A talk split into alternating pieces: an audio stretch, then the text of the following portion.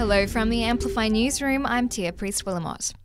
We're on the countdown to Super Bowl 58 with the Kansas City Chiefs taking on the San Francisco 49ers.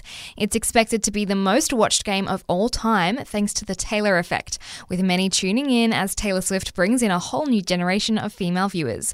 Aussie Mitch Wishnowsky will be in action on the field, while Usher will perform the halftime show.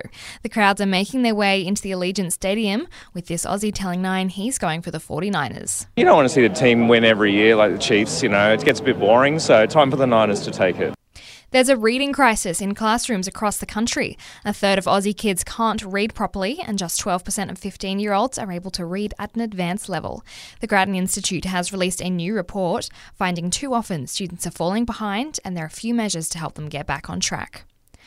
A warning today from business leaders that some flexible work arrangements could be in doubt when the new right to disconnect laws come into effect later this year. It comes as the opposition leader says he will reappeal the laws if he's elected. But Home Affairs Minister Clare O'Neil says it's simply about allowing workers to switch off out of hours. Look, the laws that Labor's passed here are just about being reasonable. Just because we've got a mobile phone in our pockets doesn't mean that we have to be on call 24 hours a day. All we want is for people to get paid properly for the work they do and I reckon that's pretty reasonable. Following the outcome of the independent review to keep the AIS in the nation's capital, the focus shifts on maintaining the high performance of the athletes while upgrading their local facilities.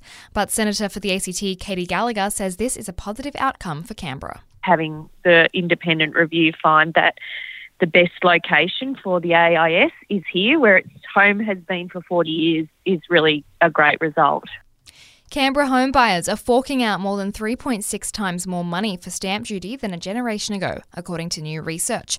Angus Moore from PropTrack says these property taxes haven't kept pace with soaring house prices, especially across the capital. In many cases and in many states, stamp duty rates were set decades ago. And so as home prices have grown, buyers now pay more in stamp duty than they used to.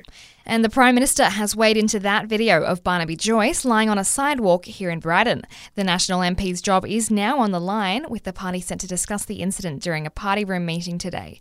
Anthony Albanese says the public are owed an explanation. I think that there just needs to be an explanation of what occurred, and we need to see uh, the response of the Liberal Party and the National Party leaders. People will make their own judgment on it. And that's the latest in news. We'll have another update for you right here later today.